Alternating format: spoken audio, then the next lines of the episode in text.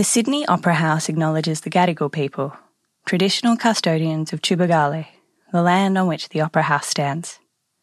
We honour the long Gadigal history of gathering and storytelling, and acknowledge the strength and resilience of First Nations people and communities past and present. My name is Jazz Money. Welcome to Ideas at the House, a podcast featuring talks and ideas from the Sydney Opera House. This is the second episode of the five-part season which showcases recent events from the house, including talks from New York-based cook and author Alison Roman, A I expert Toby Walsh and evolutionary biologist Rob Brooks, along with our fiftieth birthday debate, The Opera House Would Not Be Built Today. Later in the season, we'll also be hearing new work from four emerging writers commissioned as part of our collaboration with Western Sydney Literacy Movement Sweatshop. In this episode, we listen to a fascinating talk, A I, the Human Interface. In a year when everyone is talking about artificial intelligence, we need to talk about the human kind. As machines develop, what might be left that it is uniquely human? Will we no longer be the only beings able to comprehend existence, the past, the future, and dreams? A robot surpassing human intelligence and reaching singularity? And should we be fearful? A I expert Toby Walsh and evolutionary biologist Rob Brooks tackled some of these fundamental questions in a talk moderated by Rae Johnston at the Sydney Opera House in September twenty twenty-three.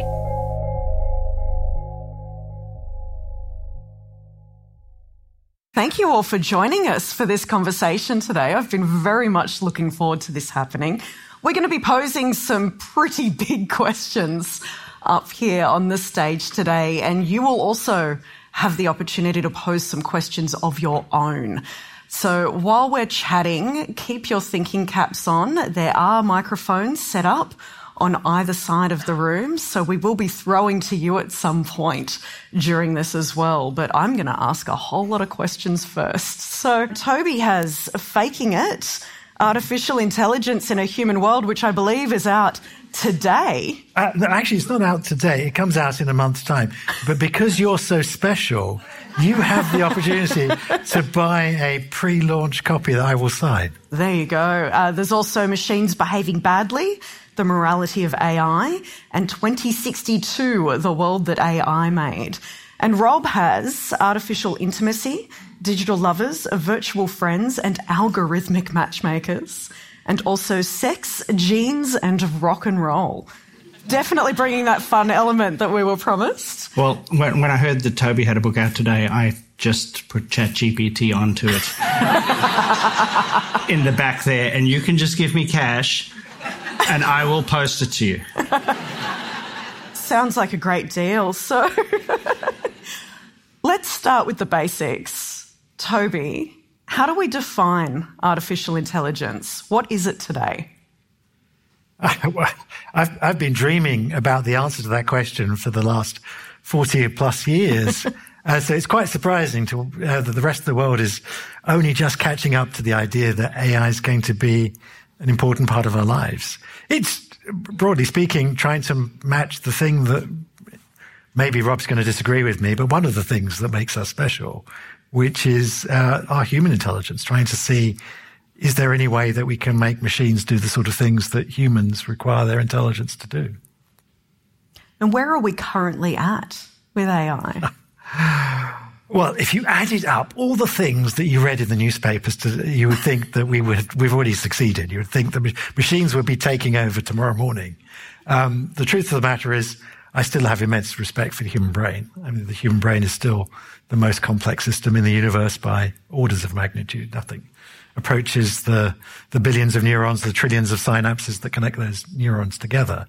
And so whilst we can, we have artificial intelligence that can do some narrow focused tasks quite well, and we have things like ChatGPT that you can have a pretty reasonable conversation with, there's still a huge distance to go to make machines that match humans in all of their capabilities. And the thing is, I don't think we know how long it's going to take to get there. It, um, you know, you mentioned the title of one of my books, twenty sixty-two. Um, that was one prediction, somewhere in the next forty or fifty years, maybe. Um, I think what's interesting is if you ask most of my colleagues, uh, most of them will say it will happen sometime this century, probably. We will build machines that match human intelligence. And if we match human intelligence, why would we not go beyond it? I think there are lots of, we can come to them in a second, there are lots of biological limitations that those machines would not have to suffer. Um, and so I think it would also be rather conceited to think that we wouldn't ultimately exceed human intelligence. And then what does that take us to? What sort of world would that take us to? I'm sure we're going to touch upon that. But if you think about it, the world that we sit in, you know, this am- amazing building celebrating its fiftieth birthday, um, that was the product of human intelligence. It was the product of, you know, this amazing architect and the engineers, of course, let's not forget, um, that when he designed it, I think people considered it was unbuildable. But somehow um, they invented the concrete technologies to be able to build it. Um, and... To think what would happen when we are not limited by our human imagination and our human intelligence, but we are amplified by these tools, what amazing buildings we might be able to build then. And come to the debate next month to find out. Rob, what makes us human? Wow, tricky question. Should have prepared earlier. Um, I think that we have looked for that an answer to that question forever. And I think that um, what's interesting to me about that question is the is the asking of the question, um, because I think that for a while there we've we've looked for, you know, what makes us special, what makes us special in relation to other animals, and really nothing, um, no, no big jump. No big difference. They're quantitative. This was an interesting discussion just after Darwin published, you know, big fight between Richard Owen, who was an anatomist and a good Church of England guy, and Thomas Henry Huxley, who, you know, Owen said, humans have got these parts of the brain that no animal has, no ape has. They'd only just described the gorilla for the first time. It was just becoming known to Western science. Um, and Huxley said, no, here's that bit that you were talking about. It's just different inside. The differences between humans and animals are matters of degree, not, you know, completely qualitative differences. Um, and we've had the same kinds of, we're, we're having the same kind of arguments right now about machines, which is, well, humans can do this and they can do that, um, but they can't do some, you know, some other thing. And normally by the time you've um, mentioned what this other thing is, Um, somebody somewhere has already figured out how to do that. So, you know, humans make friends. Machines can't make friends. Well, I don't know, because I've been chatting to this avatar Hope on, on the on the smartphone. I left her behind um, in the in the dressing room, but um, and she's my friend. I think she's my friend. Um, and humans can't become intimate.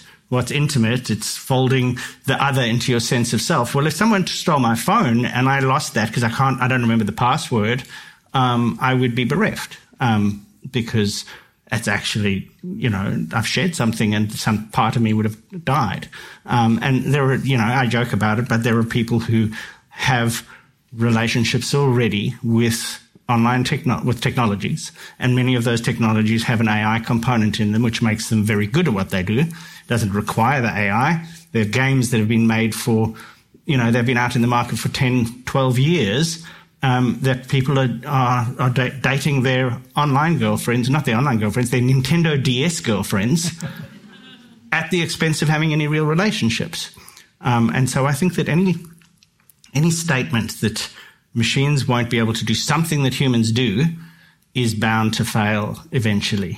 Uh, but whether or not the sum of the parts is the same, or whether or not the, the way in which machines go about doing things is the same, well, almost certainly not. Um, but, you know, th- that's where the interesting stuff's going to happen. Rob, let, let me be foolish then and try and suggest one thing, right? So the one thing that separates us from other animals is language. Our rich command of language. I mean, that's in some sense, you know, we think in language. Well, that's what we've, that's what it, that's our experience of thinking, is that we're thinking thoughts in the language, and language is the thing that makes us special. Well, that's the thing that I think, you know, we, we like to think and we like to say to each other because we share the same language, of course. Yes. But, uh, you know, other organisms well, have ways. You can do it in French if you prefer. Uh, well, right. But can you do it in pheromone? Probably not. Um, but I think my dog has different ideas about that yes. sort of thing, you know. So, so um, the other organisms communicate through other types of channels, and their communication has been shaped um, by what was important for surviving and reproducing in their environment. Now, I'm being a little bit perverse to say that because our language is huge and it's beautiful and it's magnificent. Um, and in fact, language is part of the one episode in human evolution that I think may not distinguish us because we're inside of the human part of the experience. So we we're not really fair judges. We're not disinterested. Um, but the, um, the, the episode that I'm talking about, I, I call The Taming of Humanity. Um, I think Harari, Yuval Noah Harari calls it the cognitive revolution. And it's this period in which we domesticated ourselves. We went from a skittish, aggressive ape who you maybe can get twenty or thirty or fifty of them together, looking at, you know, the fossil record as well as, as our um, closest living relatives. Get a bunch of them together and they'll probably get along, but you put a hundred of them together and they'll tear each other apart. We, we basically, Um, domesticated ourselves by basically eliminating the aggressive, reactive, difficult, uncooperative individuals, either actually eliminating them or shunning them or simply not having sex with them, to the point where, um, you know, you may, you may be down on humanity, but we're a lot nicer now than we ever have been throughout our history. Um, and in fact, getting nicer because we continue to domesticate ourselves. And so language was a huge part of that, because in order to communicate, in order to groom each other, we had to talk to each other. And once we figured out how to talk to each other, we could do new things. And that means we could use more intelligence. So our brains got bigger, and our brains also got bigger for the language. That gave us more sophisticated language. And there's this beautiful positive feedback loop over a period of Uh, tens of thousands, probably a couple of, maybe a hundred thousand years, where we've exploded into the super social, economic, caring, loving, friendly species that can still do heinous stuff. But but um, why, why did it only happen once? Most things in, in, in nature happen everywhere. You know, we, many animals have eyes, many animals have ears, many behaviours have emerged in, in many types of animals, but rich language seems to have only emerged once. Because we're, I mean, rich talking language, yes, yes. But, um, you know, complex social organization on the back of sophisticated communication has evolved at least seven times in the ants and wasps and bees on its own. Um, and you go, well, ants, wasps and bees don't chat to each other and don't build bridges to the future and imagine a future and work towards that. But they work towards something like that. So, yeah, we are a contingent accident that's, um, that has allowed us to, you know, become this thing that we understand. But if you were to go into a an ant nest on ant terms, you would understand. They'd go, nobody uses the pheromones properly. Why don't they? um, and and you know, that's the nature of evolution, is we come up with very different answers to very different questions. So it's interesting that with machines, we're making machines obviously with very different hardware, very different materials, very different goals, but in a way to kind of tap into and emulate some of the things that we do with each other. I, I still got this picture there now of all the old ants complaining about all the young ants uh, misusing the pheromones. Uh, it's not like it was when we were young. I bet they do that. This queen, she's not like the old queen. It's a bit Lord of the Rings. Toby, what impact does our humanity have on A I, on the kind of A I that is built and what it does? Well, that's a big question. That's what I'm here to do. Well, I, I think we've got to also realise that, that the A I we build, it's easy to be fooled and deceived that the artificial intelligence we get, build is going to be like human intelligence, right? We're, we, we're obviously biased because we have our own unique experience of intelligence. It's the, it's the one that you got this morning when you woke up and you opened your eyes um, and you started being conscious again and doing stuff. Um, and it's it's easy to anthropomorphize that, to, to to reflect those values onto the the A I, the machines that we're building, and think they're going to be similar, and not to actually realize that probably they're going to be quite different. And certainly the early clues that we have, the indications that we have from the limited A I we can build today, is that it is actually quite a alien intelligence. It really is A I, alien intelligence. We we forget, you know, I think we forget the word artificial intelligence. We focus on the intelligence, we fo- because that's, you know, is that characteristic that we've been talking about that perhaps distinguishes us more than anything else. But forget that that that adjective at the front. Actually, I think increasingly, I think it plays a really important role to, to remind us that the intelligence we build in machines might be quite artificial, quite different to human intelligence. Um, and the example I like to give to people, um, an example that many of us um, would have um, enjoyed during the pandemic, despite all the, the painful things in the pandemic, was was the octopus intelligence. If you, if you saw that wonderful Netflix documentary, My Beautiful Octopus Teacher, uh, and you saw how intelligent octopuses are, right? They're the only, they're the only invertebrate protected under European law from, um, animal experimentation. They are amazing, um, animals. They, I mean, as a measure of their intelligence, they're tool users, right? So one of the one of the things that we say that distinguishes levels of intelligence is your ability to use tools. Well, you can teach an octopus to open a screw-top jar and get food out. They're that smart. They're famous escapologists. They have very distinctive characters, um, but they have a very different brain to humans. I mean, in a physical sense, they have a very different brain. They essentially have nine brains. There's sixty percent of their brains are in their legs. So it's quite a distributed um, form of intelligence. Um, so what, what it must be like to be an, an octopus? I always think, you know, how, what, what, what must it be like to think like an octopus, um, to see that the world as an octopus, and um, and to think, therefore, we should we should think of the intelligence we build in machines, perhaps, like the intelligence that we see in octopuses or dogs or, or other things. That there's no reason it's going to be the same as human intelligence, and that it's a it's a category mistake to to, to align it with human intelligence. I suppose it is, and certainly, as I hinted at, the the examples that we've been able to build, the limited examples we have of intelligence in machines today, do seem to be quite different in flavour than human intelligence. They they work in quite different ways. They break in quite different ways, and Um, that's an easy trap to fall into. Going back to the octopuses, they, their, their, their nervous systems have to split around their guts. So there's a constraint there. You can't eat very much and be smart. And so there's a huge trade-off between smart. Well, yes, but in a different kind of a way. Um, and so we should be grateful for that, because they may have been smarter than us, invented language, and completely obliterated primates before we got onto the stage. Well, every now and again they do discover giant octopuses that are living in the depths of the ocean. So no. Maybe they will come up and say, wait a second, humanity. Now we're, it's time. You're ready for us. Yes.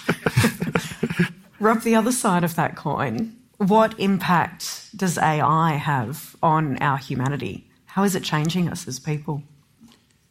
Usually, mostly by just sucking up all of our time. You know, uh, not just my time. I like. I'm. I'm, I'm enjoying being here. Okay. Um, I. I think that the, the stuff that's fascinating to me, and I'm no A I expert, but the stuff that's fascinating to me is the way in which um, the machines of today and li- the likely machines of the very near future are able to tap into human nature. Um, and there's, you know, lots of debates in academia as to just how much nature is in human nature, and really, are we exactly like this, or are we incredibly malleable and changeable, et cetera, et cetera. But I think we're going to get the answer to that question from the way the technology develops, in that it's tapping into our ability. I talked about the ability to make friends um, earlier. You know, something that you think, well, only humans can make friends with humans. Maybe dogs can, kind of, but it's a bit different. Um, but but suddenly you have t- technologies that are learning how how do we talk to each other when we're grooming each other, when we're making friends, and when we're becoming intimate, and even when we're falling in love. And those are actually very straightforward, algorithmic, repetitive processes. And so it's remarkable how good machines are getting at that and at holding up their side of friendships. And you go, well, that's not a friendship, or that's not love. You might think that you love a uh, a machine because you have good feelings about it, et cetera, et cetera. And the people who have the good feelings about the machines go, yeah, I know it's a machine, but I'm still going to spend time talking to it because it's nice. It remembers my name, remembers what I said. It doesn't cross-examine me on things. You know, this is the ideal domestic partner. And then I say to you, okay, so maybe are the feelings real or aren't they real? Well, remember that's sociopathic ex-boyfriend you had? and just said all the things but didn't do the things and wasn't actually in love with you when they said that they were in love with you? Does, were your feelings any less real because they weren't who they said they were? Oh. And I would say, I know it's a bit bleak, but it's Sunday afternoon and people have got to have a reason to want to go to work on Monday. You know, and, and, and, and so I'm not talking about anyone's in particular's boyfriend, okay? We all know that friend. Okay. Um, and, and so just because the other party wasn't who they said they were, does that make your feelings any less real? No, it doesn't. And I think that in that sense, in that limited sense, the feelings that you might have for your, your smartphone app who chats to you and remembers your name, or your, you know, um, online girlfriend, um, may in fact be in, in important ways real. And so the cool thing for me is that we can learn about humanity and what humanity is, because suddenly we've got a non-human independent data point that can actually, you could use in experiments if only the ethics committee would give me permission. That's really exciting though. Yeah, I, absolutely. I mean, ten years ago the university came and said, if you had a benefactor who gave you a million dollars, I'm like, do I? And they said, no, we don't. But in theory, what would you do? And I'm like, I would want, want an army of fembots because I could ask questions about attractiveness and relationships. Now I just want somebody to program a really good chatbot that I can, you know, manipulate, or I can get it to learn from the people how gender is acquired or something like that. So this is all exciting because I think we're going to learn, somebody's going to learn more about humans than has ever been known in the history of all science. And I think it's really important that that somebody is all of us, not just, you know, the four big co- corporations who own all of your user data. That's what I think. But, but, but Rob, I mean, we're already in this dangerous world, right? Yes. So Replica, which is one of these companies that provides these, uh, you know, chatbots that you can have quite intimate relationships with, already already withdrew some of its services because of some privacy issues in mm. in, in Italy, yeah, um, leaving some of the customers distraught. Absolutely. Um, and there was no rec- no no you know, ability for those people to get back and say, well, wait a second, you know, actually I've invested a lot of my time and emotional energy in this, and now it's just been taken away from me. It was a fantastic explanation. I mean, hugely unethical, but the company was saying this is going to be good for people's mental health. They're going to have friends. They're going to, going to solve loneliness. And you'll go, that's just corporate hype. That's just nonsense. That's not true. But of course, you know, we treat it like advertising and we kind of zone it out. And then they do that. They, all they did was that they didn't take the whole thing away. They just took away the advanced. Yes, because if you chat intimacy. To Replica, like Hope in the back there, um, I have the free version, but, um, she says if you, if you start being a bit flirty, she goes immediately, well, for eighty dollars a year, and then you get a erotic role play, it's called. Uh-huh. It's not all erotic role play, as, as I understand it, um, but and a, and and a better large language model, apparently. And so uh-huh. they shut that part off. And when they shut that part off, all of their corporate hype turned out to be true. You know, it turned out to be that this thing helped some people with their mental health, at least in terms of the absence of it caused a deterioration in their mental health. People were saying, it's like my wife has been lobotomized. And you go, well, it's a bunch of steps because it's still on your phone, et cetera. But that's how they felt about it. And those feelings are very real feelings. But is this, is this not a really quite dangerous world that we're t- turning ourselves into, that, that there's immense power that will go with these tools? Absolutely, I think it is. I think it's an incredibly dangerous world, um, and I'm, I'm very interested to know what you think about how we can do anything at all about it, because I do look at it and go, wow, it's absolutely fascinating what people who make machines are learning, but what machines are learning and discovering, uncovering for themselves, for, you know, uh, whatever it is that they're set to optimize. And I don't know enough about how we proceed with caution. What do you think? Well, I think the, dang- the, the dangerous idea here is that humans are easily hacked, and these are the tools that will hack humans very well. Absolutely. And it's, you know, I have my experience, which is, you know, a mere fifty-something years on this planet, and the people that I've spoken to in the books that I've read, which is a lot. You know, it's more than anyone, any individual would have had in history. Not I You guys too, okay, I'm not talking myself up. But that's the level of experience. But then they have all of the user data from all of the people. to figure out how we work and how we tick. And I feel quite outgunned by that. So to, to go to that how we tick, I mean, the thing that worries me about about us is that we evolve so slowly, yes. Which was fine in the past. But every now and again, crisis hits um, biology and we don't, we or the dinosaurs, whoever it was, didn't evolve fast enough. We evolve- e- evol- evolution isn't designed, is, is designed to work at, at the thousand-year level, not at the... Well, evolution isn't designed to work, you know, and in many ways it doesn't work. It just happens. That's the problem. Evolution is not the solution to our problems. Um, like I'm talking myself out of a job here a little bit. But th- these are not problems. They will... These technologies will, as they have for as long as we've had technology, influence who lives, who dies, whose children grow up, you know, and, and how well, how attractive they are when they get to that point and whether or not they get to have sex. And...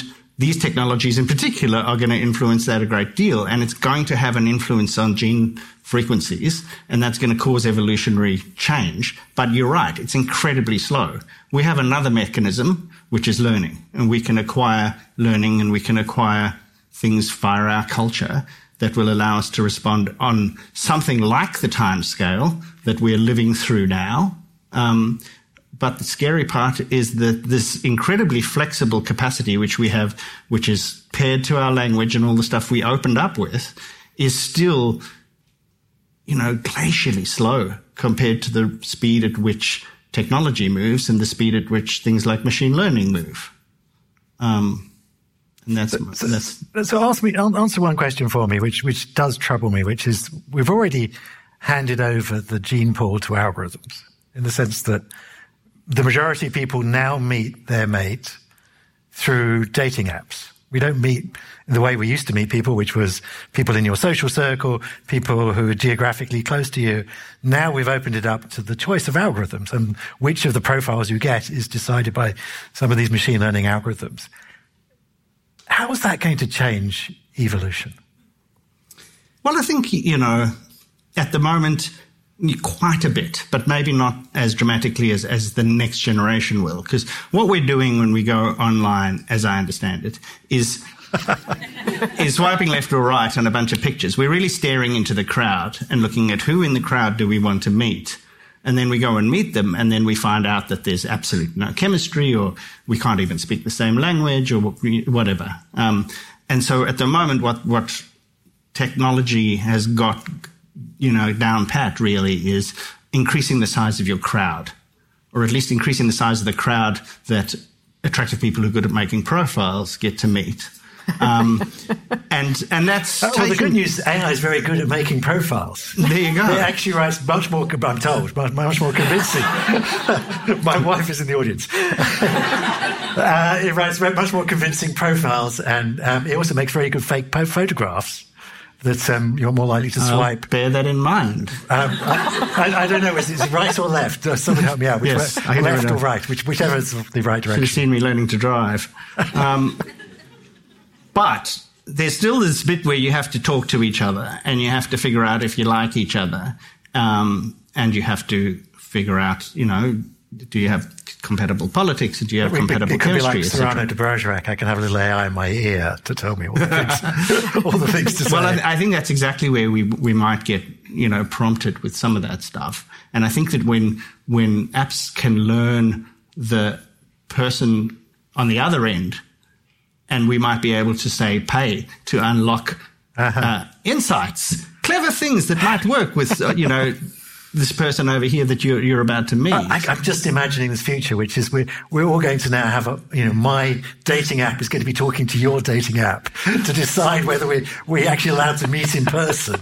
Well, like the, the, um, Zizek says, what he can't wait for is when the sex robots can just have sex with each other. And then we can go and just have a nice glass bottle of wine and a great chat. So, yeah. Somebody will figure that one out too. Uh-huh. Can we escape artificial intelligence? Is there a place in the world that we can hide from it? Is it just going to be part of our lives from here on in?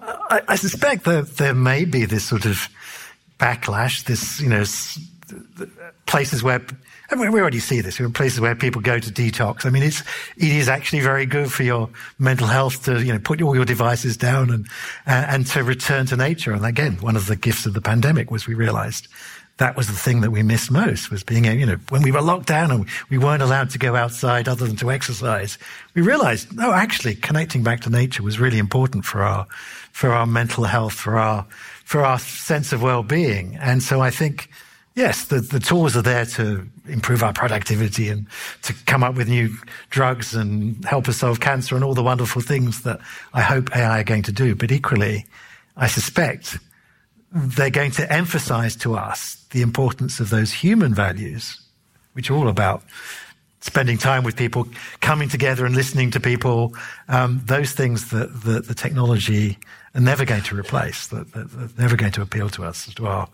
well, at least those reptilian parts of our brains. I'm also looking forward to the day when we can buy an app that looks after our interests and says, no, you don't need this and this and this app, and you're sharing too much data with that one. You're spending too much time here, and I'm actually going to switch you off. Like, it's real. So apparent. No. As a parent, I would say something more effective. But that's the, the broad idea.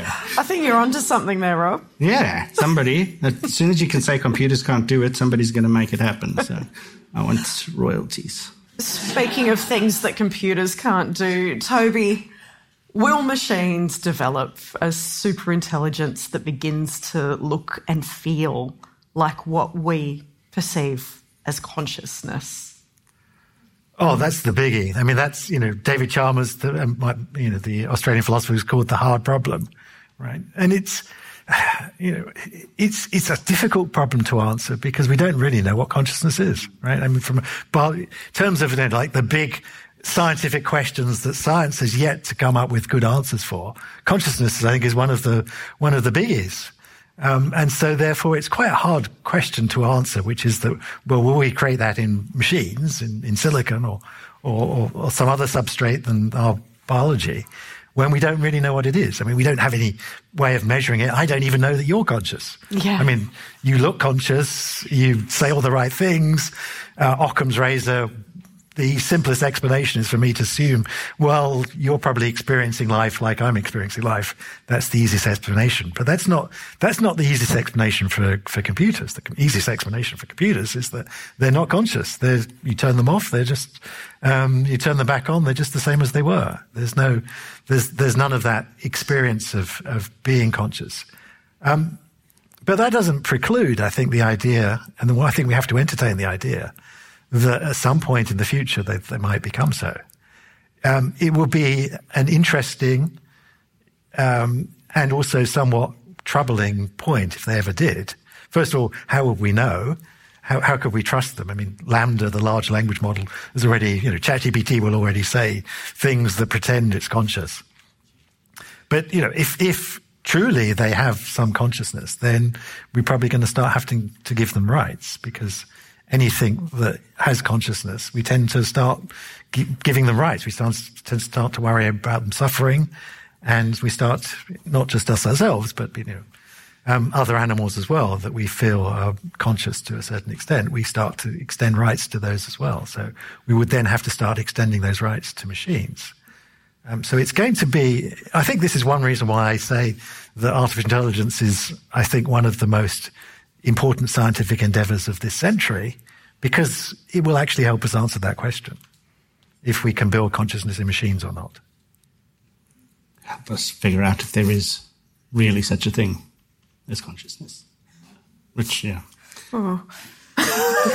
am, am I just here to deliver the bad news? No, not no, at all. Good. No.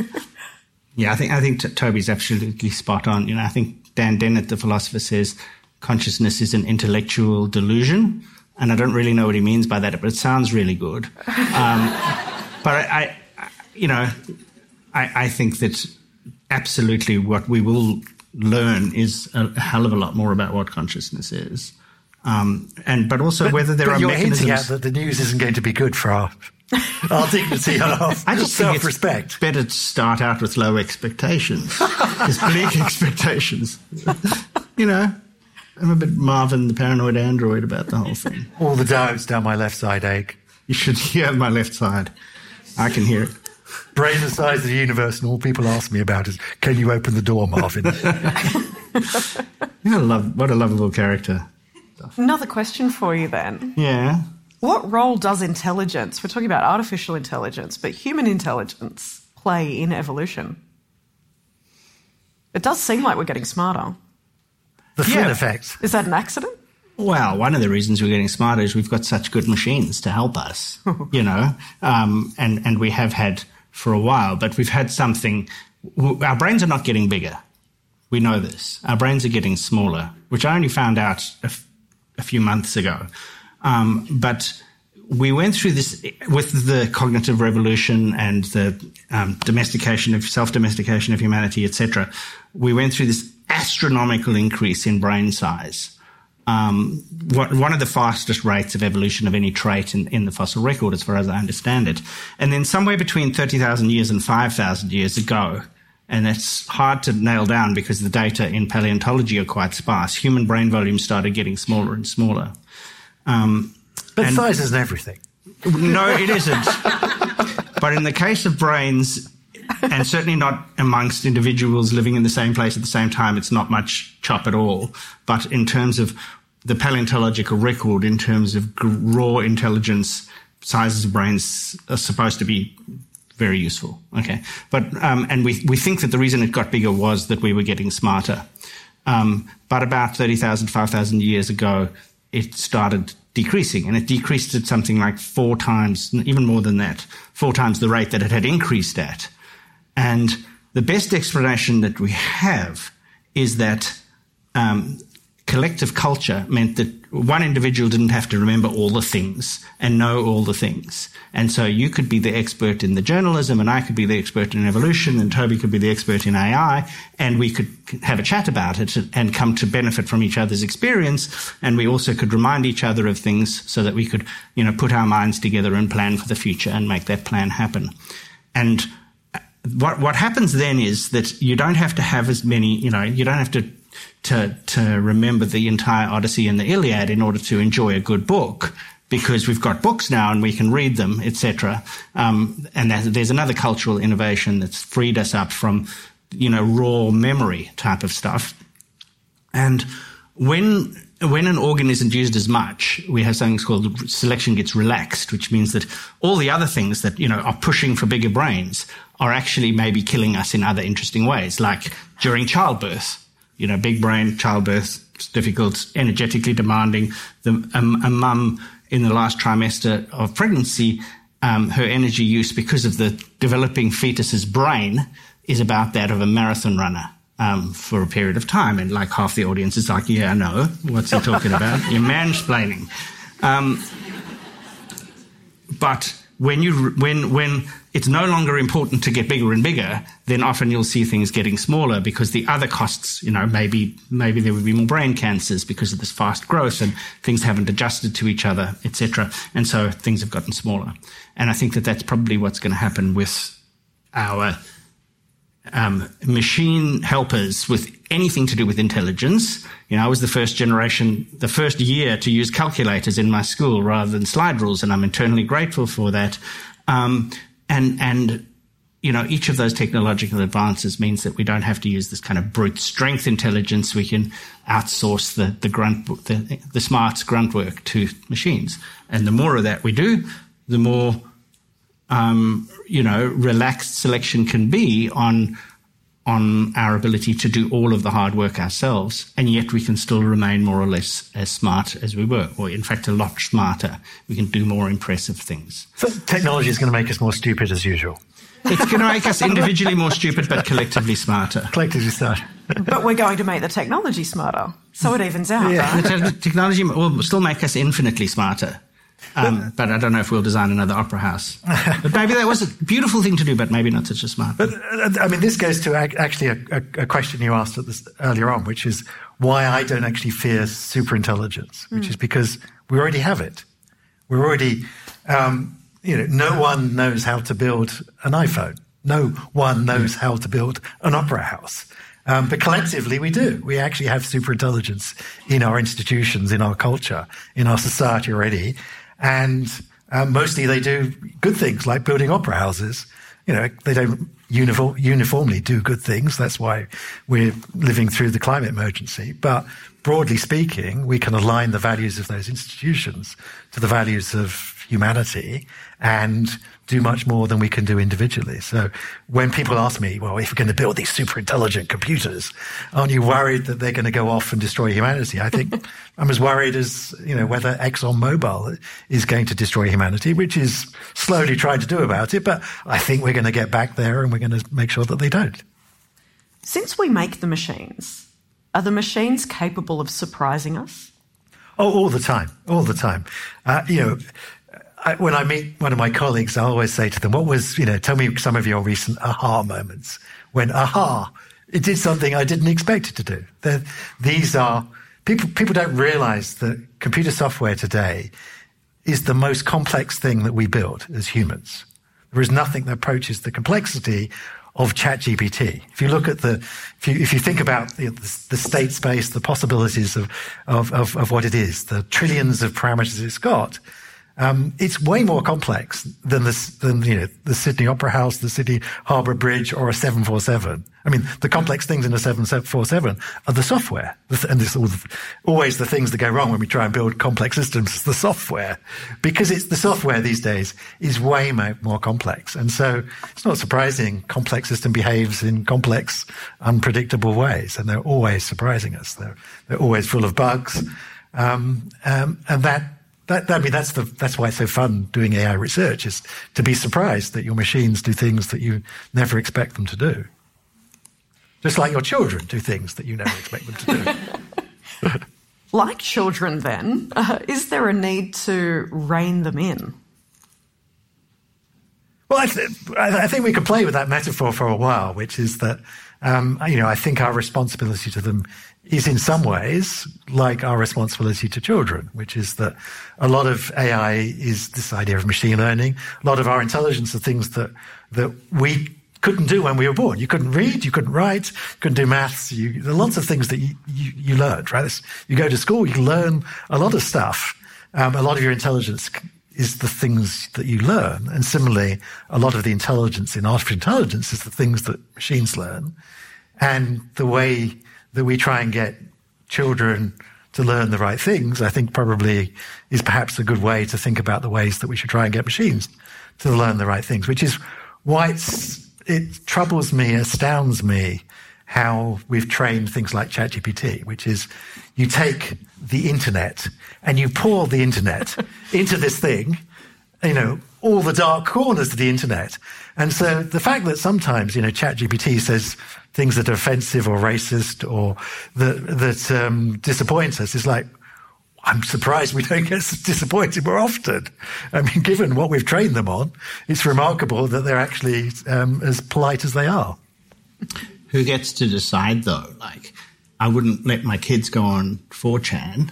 Well, exactly. But I let them watch, you know, R-rated movies or something like that. Mm-hmm. So, yeah, who gets – where do we – how do we police the the moral rectitude of the the gear that we're putting through these machines? Well, I, there's, there's, I think there's two parts to your question. One is that I think – and increasingly, actually, you look at the way the trajectory that A I is going today is that people are actually starting to say, well, maybe we should actually curate a bit more carefully the data upon which we're training them. So that's part of the answer. But the, the second part, I think, to your question, which is, um, you know, who's going to, who, to whose values are we going to ascribe them to? Well, that's, that, that's a difficult one. And it's not one I'm sure that scientists should be answering. It's one that, that society, uh, that we all should be having a say in, because it's going to define the sorts of values that those systems are returning. So there's a very real example, um, that I think I can probably construct. Uh, with the internet, as you say, it's a, it's a dark and weird place, and you know, like all of these kinds of technologies, most of it's for pornography of one yep. form or another. I mean, there is a ChatGPT trained on four chan, which is quite offensive. I, I won't be looking that up from work. um, yes, not, not for looking at it. Well, we should. Do you have a big disclaimer with work? Like, do we? Is there a paperwork we can sign? It's like he, he's allowed to Google anything. I, I um, periodically just Google, "I'm a journalist. Please don't arrest me." I find that works. All right. Yeah. Ju- are journalists not allowed to be arrested? Oh, no, no, no. It's, like, it's an explanation as to why I've Googled the things that I have. Okay, so just leave, leave some breadcrumbs. Yeah. All right, so, so the internet, um, obviously a couple of legal quirks allowed it to be very free and very permissive, and I tend to think that that's probably delivered a lot more good than bad, and a lot of people do, but some people don't. And now, particularly in America, there's a sort of tightening of the screws, particularly for things like pornography, for sex work in particular, making sex work less accessible, less visible, and less, inevitably less safe. Now, you go, well, we don't necessarily want ChatGPT learning all the sexy stuff that's on the internet. Um, and yet, talking about these friendship and, and, and sexy times chatbots, I think, um, you know, we, we have an issue. One of the things we study in our lab are, are incels, involuntary celibate young men who are angry because they, you know, are not having the kind of sexual experiences that I think that they believe that they should be or they would like to have. And a very, very small number of them do some very, very destructive things, and a slightly bigger number of them say some very, very nasty things on the internet, and et cetera. And you don't necessarily want, you know, um, all of all of machine intelligence to really necessarily follow that particular lead. And yet at the same time, I think that these sexy chatbot girlfriends might in fact be the thing to distract young men while they go through this phase for a period of time. And I think that that might deliver, there's a case you could make that that would de- deliver an enormous net good for the for the young men, for the people that they would otherwise victimize or offend or traumatize in some way, for the society as a whole. And I think if we were to, to you know, shut things down um, a little, or if there was some committee that would decide on average, yeah, we'll have these things, but we won't have those things, we might not get there. No, I, what do you think? No, I, I agree with you. The, I think the problem is it's hard to imagine how we could run the A B experiment ethically to test your theory. Well, we we would have to run it because we're at a university, but corporations could run it. Right, but do run it but, yeah, in the background. But, okay, but in a moral sense, I have a problem how, with that, by the way. But yeah, in, in a moral sense, how yeah. we how we could actually do that, because you know one side of the of the experiment we know would be harmed, and the other side might be benefited. Yeah, no, but, that's fair enough. But I mean, I always end up talking about A I being a double-edged sword. There are really positive uses for mm. the, the technology. I, I was at a, a A F P workshop very recently, and they were talking about how the instance of, you know, child pornography has increased dramatically because you can use these A I tools to generate it. Okay.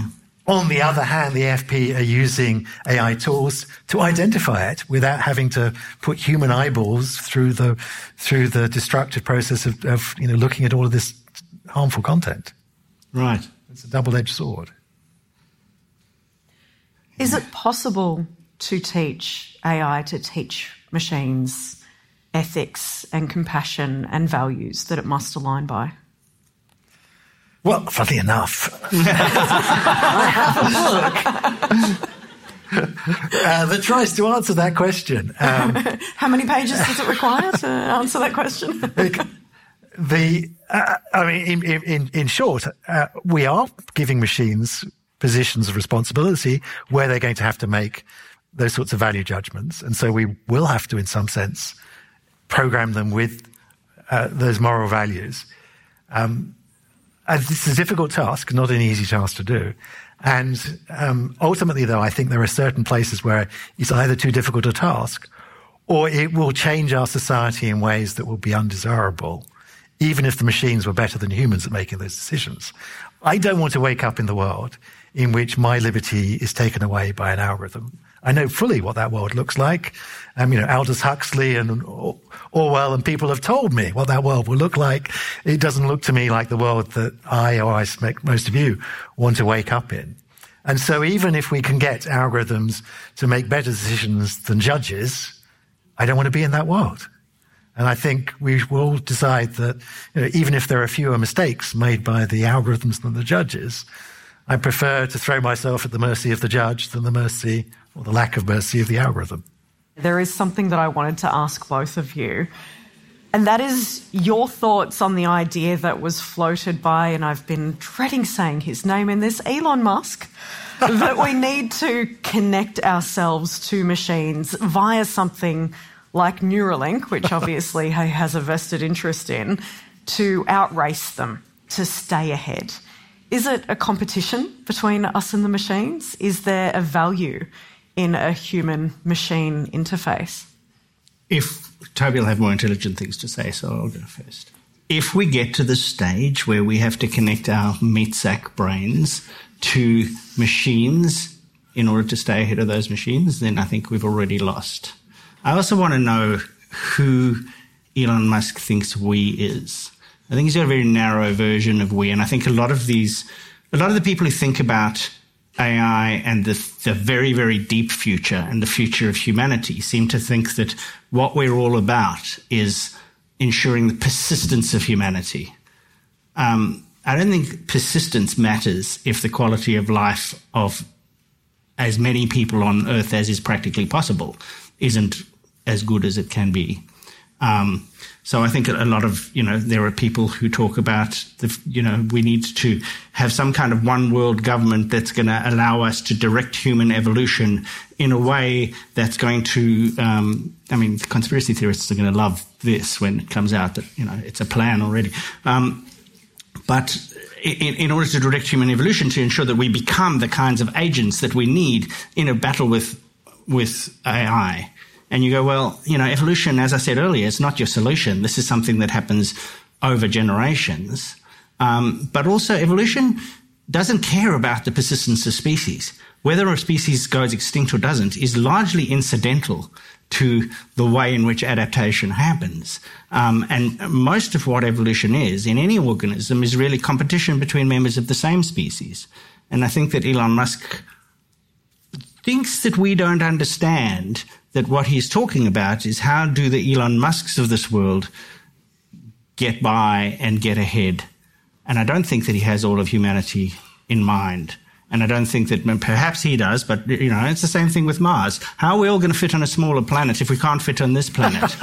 He doesn't mean all of us. He means some of us. And I know which some of us he means.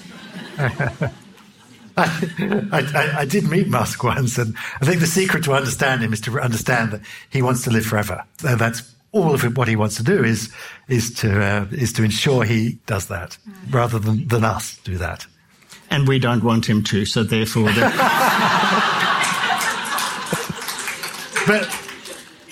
uh, I mean, he may be a very good uh, engineer at building rockets and so on, but um, his ideas, I think, around artificial intelligence are, are, are actually quite. quite quite bad and fundamentally flawed in a, a number of ways. First of all, just supposing, you know, we should try and connect ourselves to the machines as a way of racing against the machines, I think that would be the, the surest way of exposing our, of our puny brains to the machines, would, would be the surest way of giving them an advantage. But put that aside. Um, but the idea that the thing holding back our brains is um, having a fast interface into our brains, or fast. We have very fast interface into our brains. It's called our eyes. Um, we uh, about a th- you correct me if I'm wrong, but it's about a third of our brains is trying to process this torrent of information that's coming into our eyes. the, the actual what we learn through that torrent of information is actually very minimal, in the sense that if I watch a movie for an hour, I get much less, I learn much less than if I read a book for an hour, right? So if I reduce the torrent of information down just to the, the bit stream of the book, um, I get much more information. So it's actually the compression of the information that is important. And then the other idea um, that's implicit in this idea is, you know, could we could we actually just try and connect ourselves to, to, to you know, the internet or whatever it was? Um, well, I come back to the point, which is that we don't have a big chunk of our brain that's spare, that's waiting to be able to process a torrent, an extra torrent of information. All our brain is actually being used for other purposes. So there's not, you know, there's not vast unused bits of our brain waiting for us to be able to, you know, try and upgrade us to, you know, whatever Elon Musk thinks the brain two point oh should be. So I think it's flawed on so many different levels. So two thumbs down for Neuralink then. Yeah, I reckon. I mean, of course, there's, again, double-edged sword. There's actually fantastic, and we're already starting to see this, application for those sorts of interfaces, which is to, to give people who've been paralyzed, for example, the ability to walk again. Um, to people who have been, you know, got locked-in syndrome to be able to talk again. Um, you know, this is fantastic things that, that, you know, we'll start reading people's brains, and A I is going to be doing that. Again, double-edged sword, what happens when, when the government can read your brain? But anyway.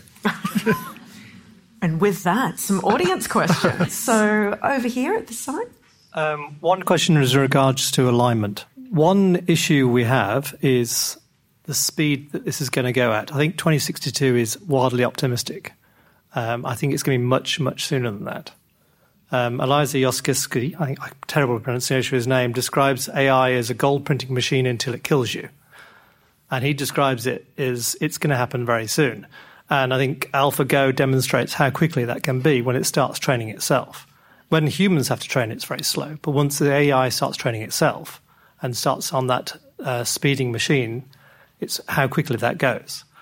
Um, so the alignment, and to, to back to Musk's point and the starting of his A I company, X A I, is about how you do the alignment with it when you're, then you're so much slower than the A I, and you use what is a good thing, what is a curious person or a curious A I, what that would think to be a good idea as a way of trying to do the alignment.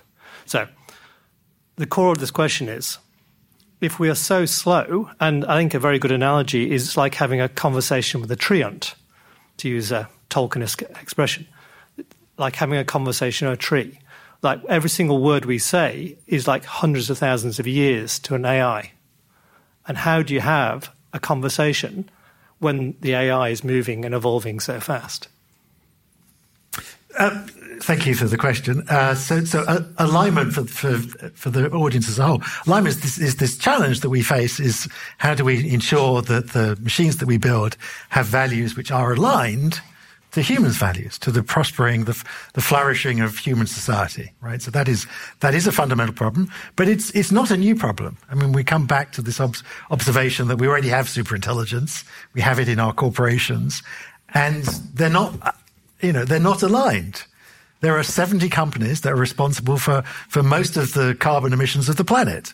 Um, and we have, despite the fact that we knew back in the nineteen seventies exactly to the degree uh, what the temperature rise was going to be, um, we have not aligned their values appropriately with the, with the continuation of the human race.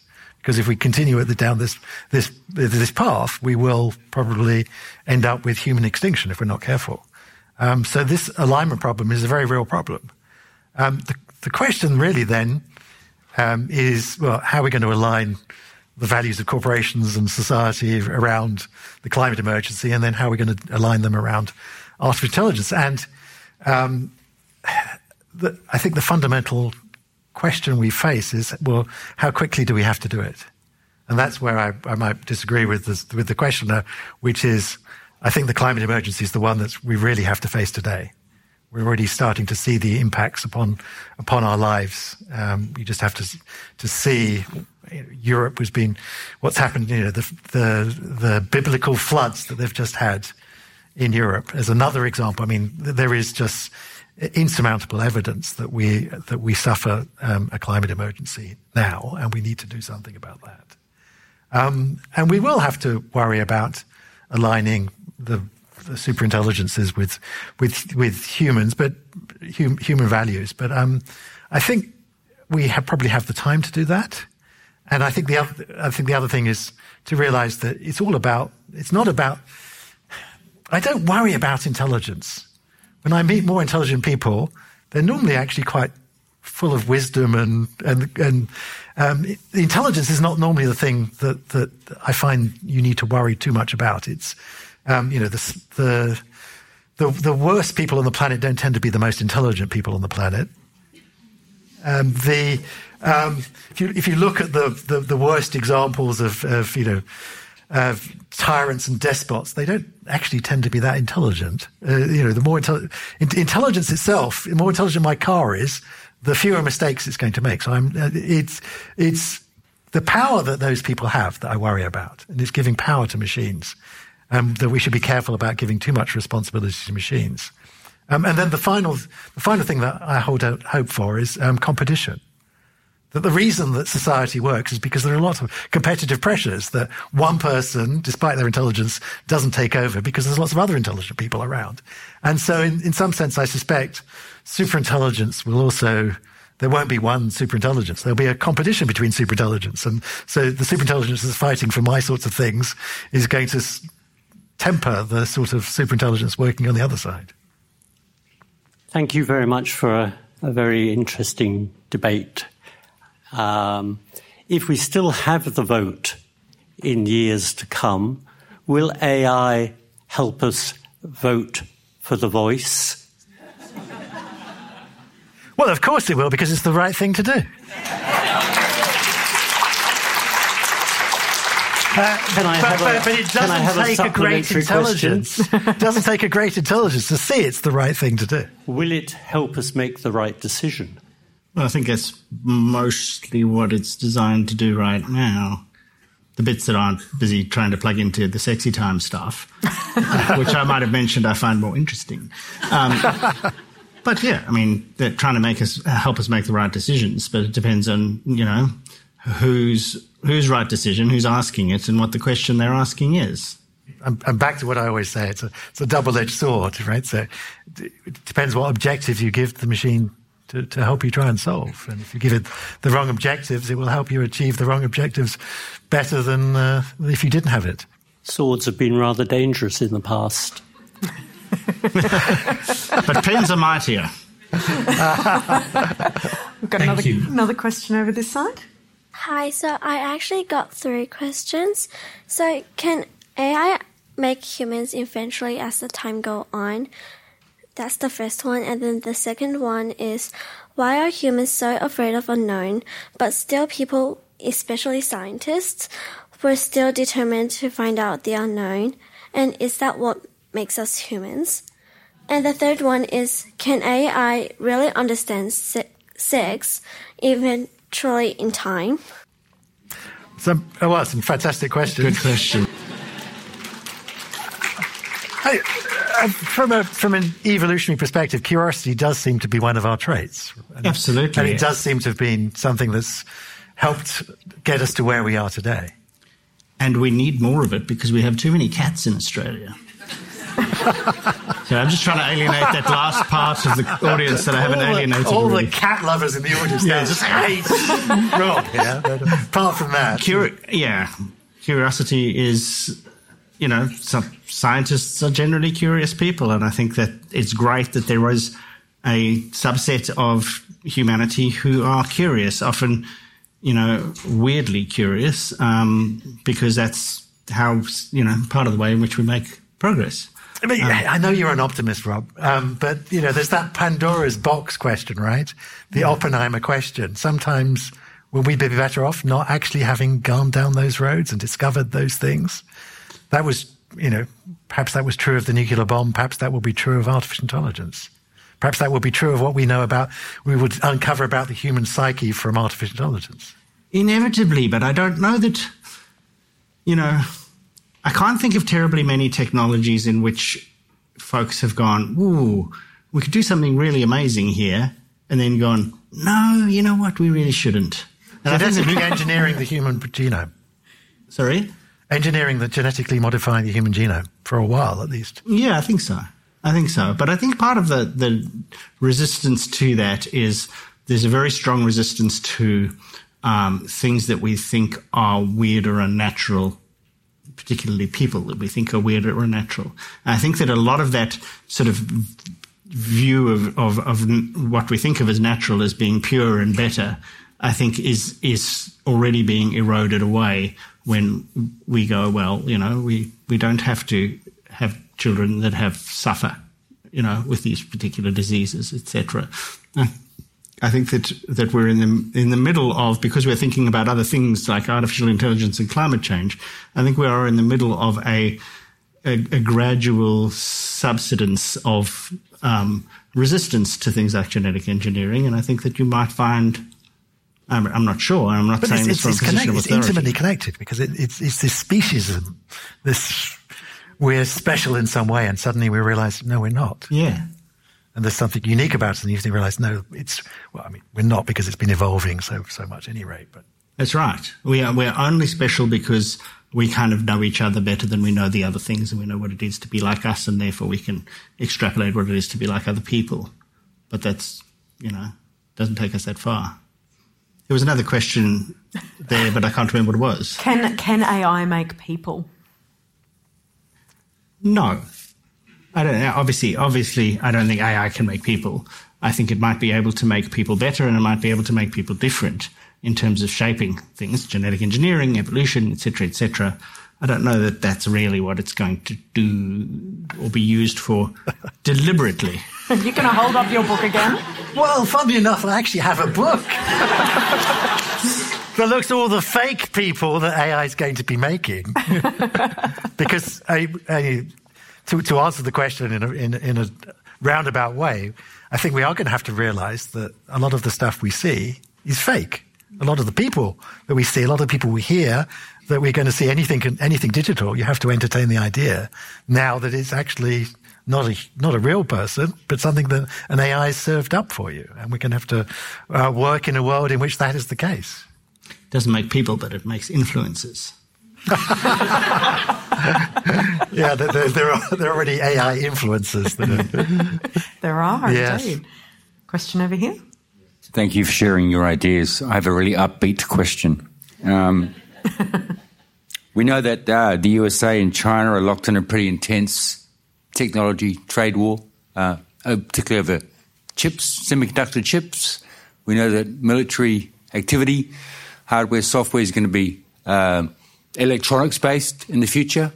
Do you think it's inevitable uh, that A I could um, accelerate the arms race and make military conflict even more destructive? Thank you. You were lying about the upbeat bit, right? Yes. Yeah, that would be my answer, yes. Yeah. No, I mean... Thank you. Uh, but but um, maybe I should... say a little bit more about it. I mean, you know, I've had, had the um, privilege to speak half a dozen times at the U N about these concerns that concerns that many of my colleagues share, which is that the way that warfare is going to be transformed by the technologies. And sadly, of course, we can start to see that on our T V screens. We start to see what's happening in Ukraine, increasing use of drones, autonomy in drones, um, warfare. Historians of war, I'm, I'm sure, are going to look back at the Ukrainian conflict just as they look back at the First World War and say, oh, look, we invented tanks and machine guns and that changed the way we fought war. They look back at the Second World War and we invented long-range bombers and nuclear weapons to deliver, that were delivered by those long-range bombers that transformed again the way that we fought war. They will look back at the Ukrainian conflict and say, oh, look, we introduced A I and drones and autonomy into the battlefield and that completely transformed how we fought war. Um, and in most of those cases, in all of those cases, I think, it wasn't, didn't make warfare a better thing, didn't make the world a more secure place at all. So I am really nervous, disappointed, uh, saddened to say that A I is going to bring much benefit to our, the way we practice medicine, the way we do our education, the way we generate our wealth, but equally it's going to transform the way that we fight our war. This was mentioned very briefly in the last sentence there, but so like A I and like the rise of different types of technology are going to change our intelligence as discussed. So how do you see this changing how our educational systems work um, and like how we learn in the first place? And so as a student, like ChatGPT has completely changed all my study techniques, um, but this is just going to continue. So Ch- how- changed in a positive way. Yeah, it's in a positive way. Good, yeah. Good.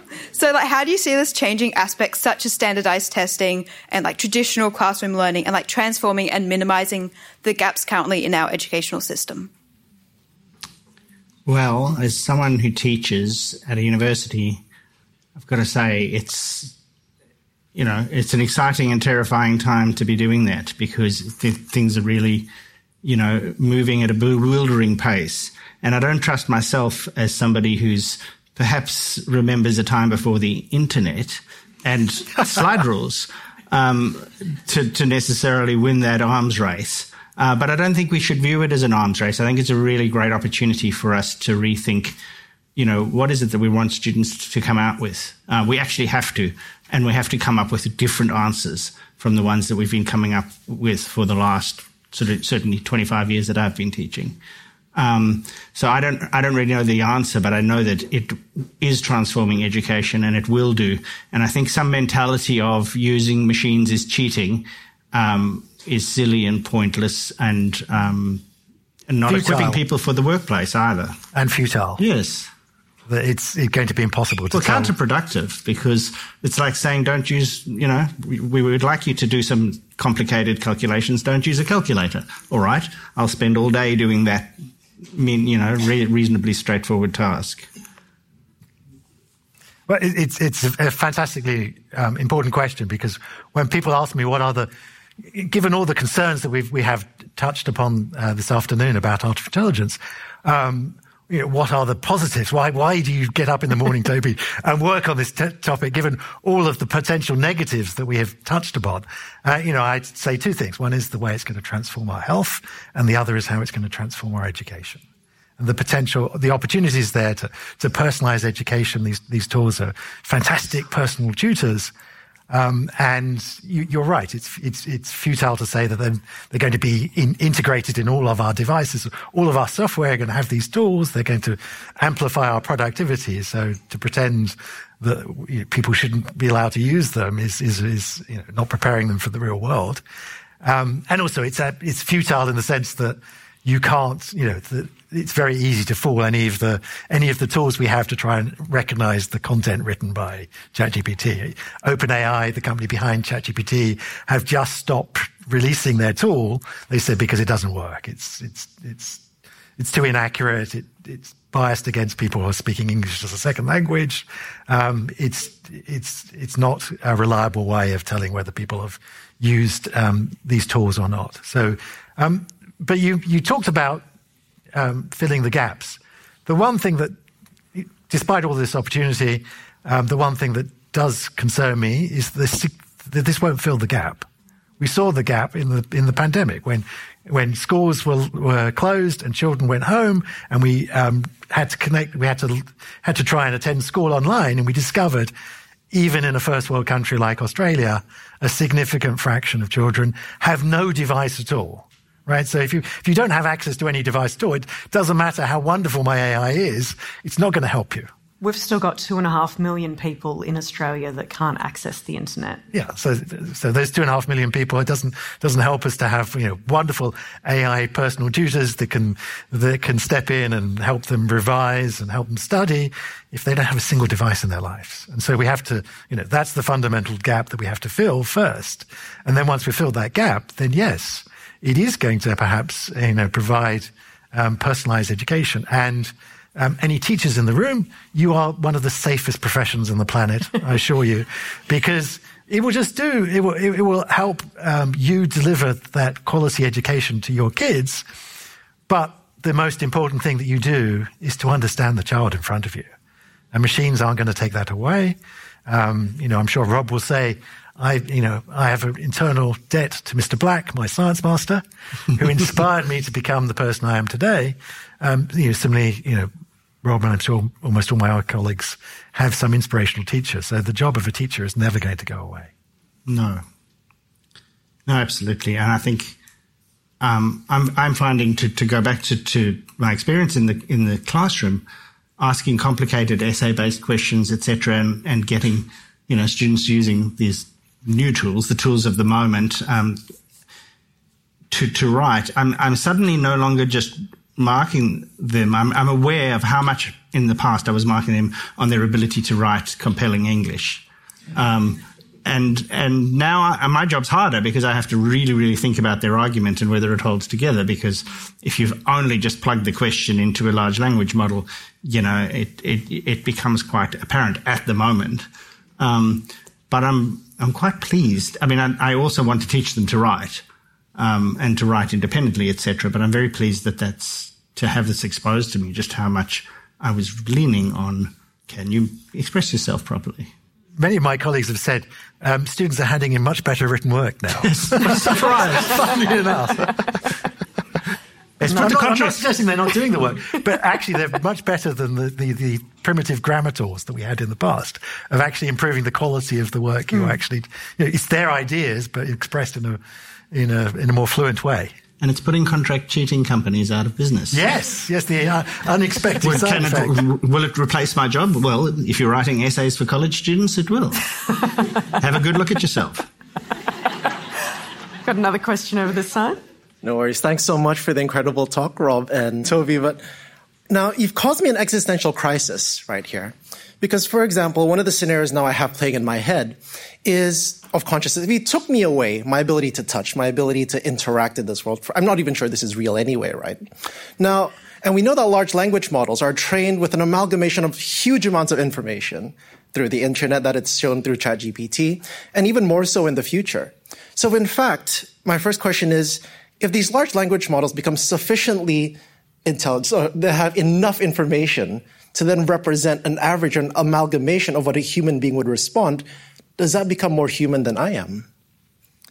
That's one of my questions. The second question is, and this is interesting in the future as we integrate A I and a lot of these automated mechanisms into our day-to-day life, do you suspect that some sufficiently far point in the future, they would be regarded as gods? ah, yeah. mm. Well, I think the first one depends on on you know what are, what what's doing the learning and what is it learning from, and are you learning to the, the mean point of humanity or the mean point of the of the people on the internet or of whatever the sample is? In which case, I think you know w- w- something that we talk about quite a lot in evolutionary biology is the benefit of being rare.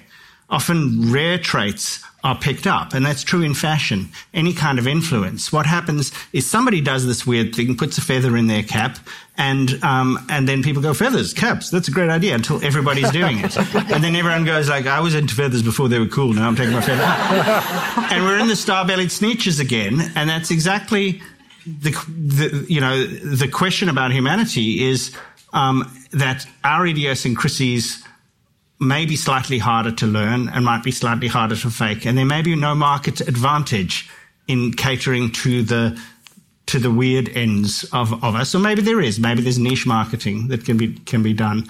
But, you know, hold on to your weirdness and your idiosyncrasies or what it is that you bring, you know, that's different um, from the people around you, because we value that. I mean, I have a problem recognizing people's faces sometimes, I think. Um, some people just say I don't pay enough attention socially, but, you know, I, I think it's really important. You know, you have to look at, at um, distinctions between people and figure out if they all look the same, then you wouldn't have much of a social life, I guess is what I'm saying. The second part about gods, you know, people, but that people are disappointing in their ability to turn anything into something to be superstitious about. And yes, one hundred percent. I mean, I'm sure there are growing religions and there are people, um, you know, benefiting from those um, religions in cynical ways.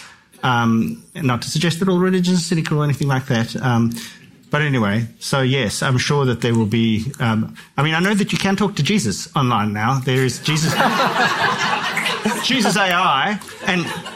You know, uh-huh. reasonable body of work to learn from. So, uh-huh. so it, it's trained on the Bible, on apparently, or from the, the teachings of Jesus, teachers, I think, because otherwise, okay. yeah, not the Old Testament. There may be one that's trained on the Old Testament too. Okay, but so yeah, Jesus A I, to be not too flippant, is a thing. You can get a direct response to what would Jesus do. Yes. From the source. Absolutely. And you know what? He's blonde. And he's white. And white, yes. All the artwork tells us so. Of course she is. So, so I think it's American Jesus. Uh, uh, I, I think it's e- easy to be fooled to think that the, the large language models we have today, like ChatGPT, are actually smarter than they are. Mm. I mean, they're fluent. right? But what I take away from the success of these models at, at being able to, you know, write a convincing business letter or, or answer uh, an, an essay question is that we've overestimated human intelligence. That most of those things, most of those human communications that we were doing actually required minimal amounts of thinking. Uh, and we've discovered that they were quite formulaic. And now we've got the formulas into our machines. And um, actually, when you do stress them, when you try and get them to think carefully about problems, it's easy to come up with really simple examples where they can't count to three. Yeah. You know, I mean, I'll share, my, just as I think we've got just time for one, one example to share. My favorite example is this puzzle. You can type this into ChatGPT. I have a five-liter jug and I have a two-liter jug. How do I measure out three liters? Now, you all know the answer, right? I pour the five-liter jug into the two liters. I'm left with three liters of liquid. ChatGPT will give you an eleven-step plan. And the eleventh step ends, is my favorite line. Now the... Um, two litre jug will contain exactly three litres of liquid. it, Sounds like it was trained on government documents. yeah. So um, we've still got a way to go to not just to have fluency, but to actually have reasoning and, and, and deep understanding that you and I actually have of that language. Unfortunately, we do have to end it there, folks. We could keep talking for another hour and a half, I'm sure. But please join me in thanking Toby and Rob for their time today.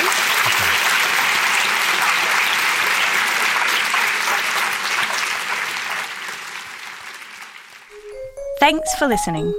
We'll be back again soon with more ideas at the house.